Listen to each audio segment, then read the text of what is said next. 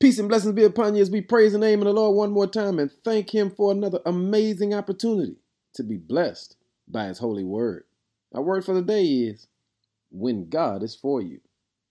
In Psalm one eighteen, verse six says, "The Lord is for me, so I will have no fear. What can mere people do to me?"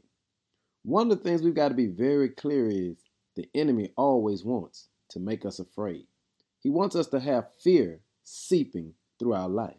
But the truth is, when you are with God, you have to understand the power you have when God is for you. Because when God is for you, that means God is near you. And when God is near you, God protects you. God comforts you. And anytime you find yourself walking in fear or being afraid, you need to check to see how close you are to the Lord.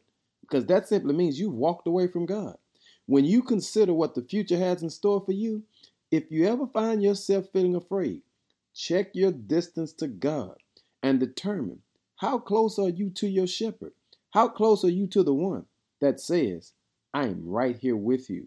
The Lord is for me." Here's what the Lord wants you to understand. God is the shepherd of your soul, which simply means when you allow God to be the shepherd of your soul, you give him full control. And wherever he leads, you've just got to understand it's in your best interest to follow.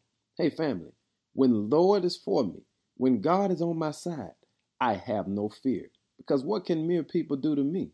Because they cannot defeat my God. I want you to have an amazing day today. But remember who you are.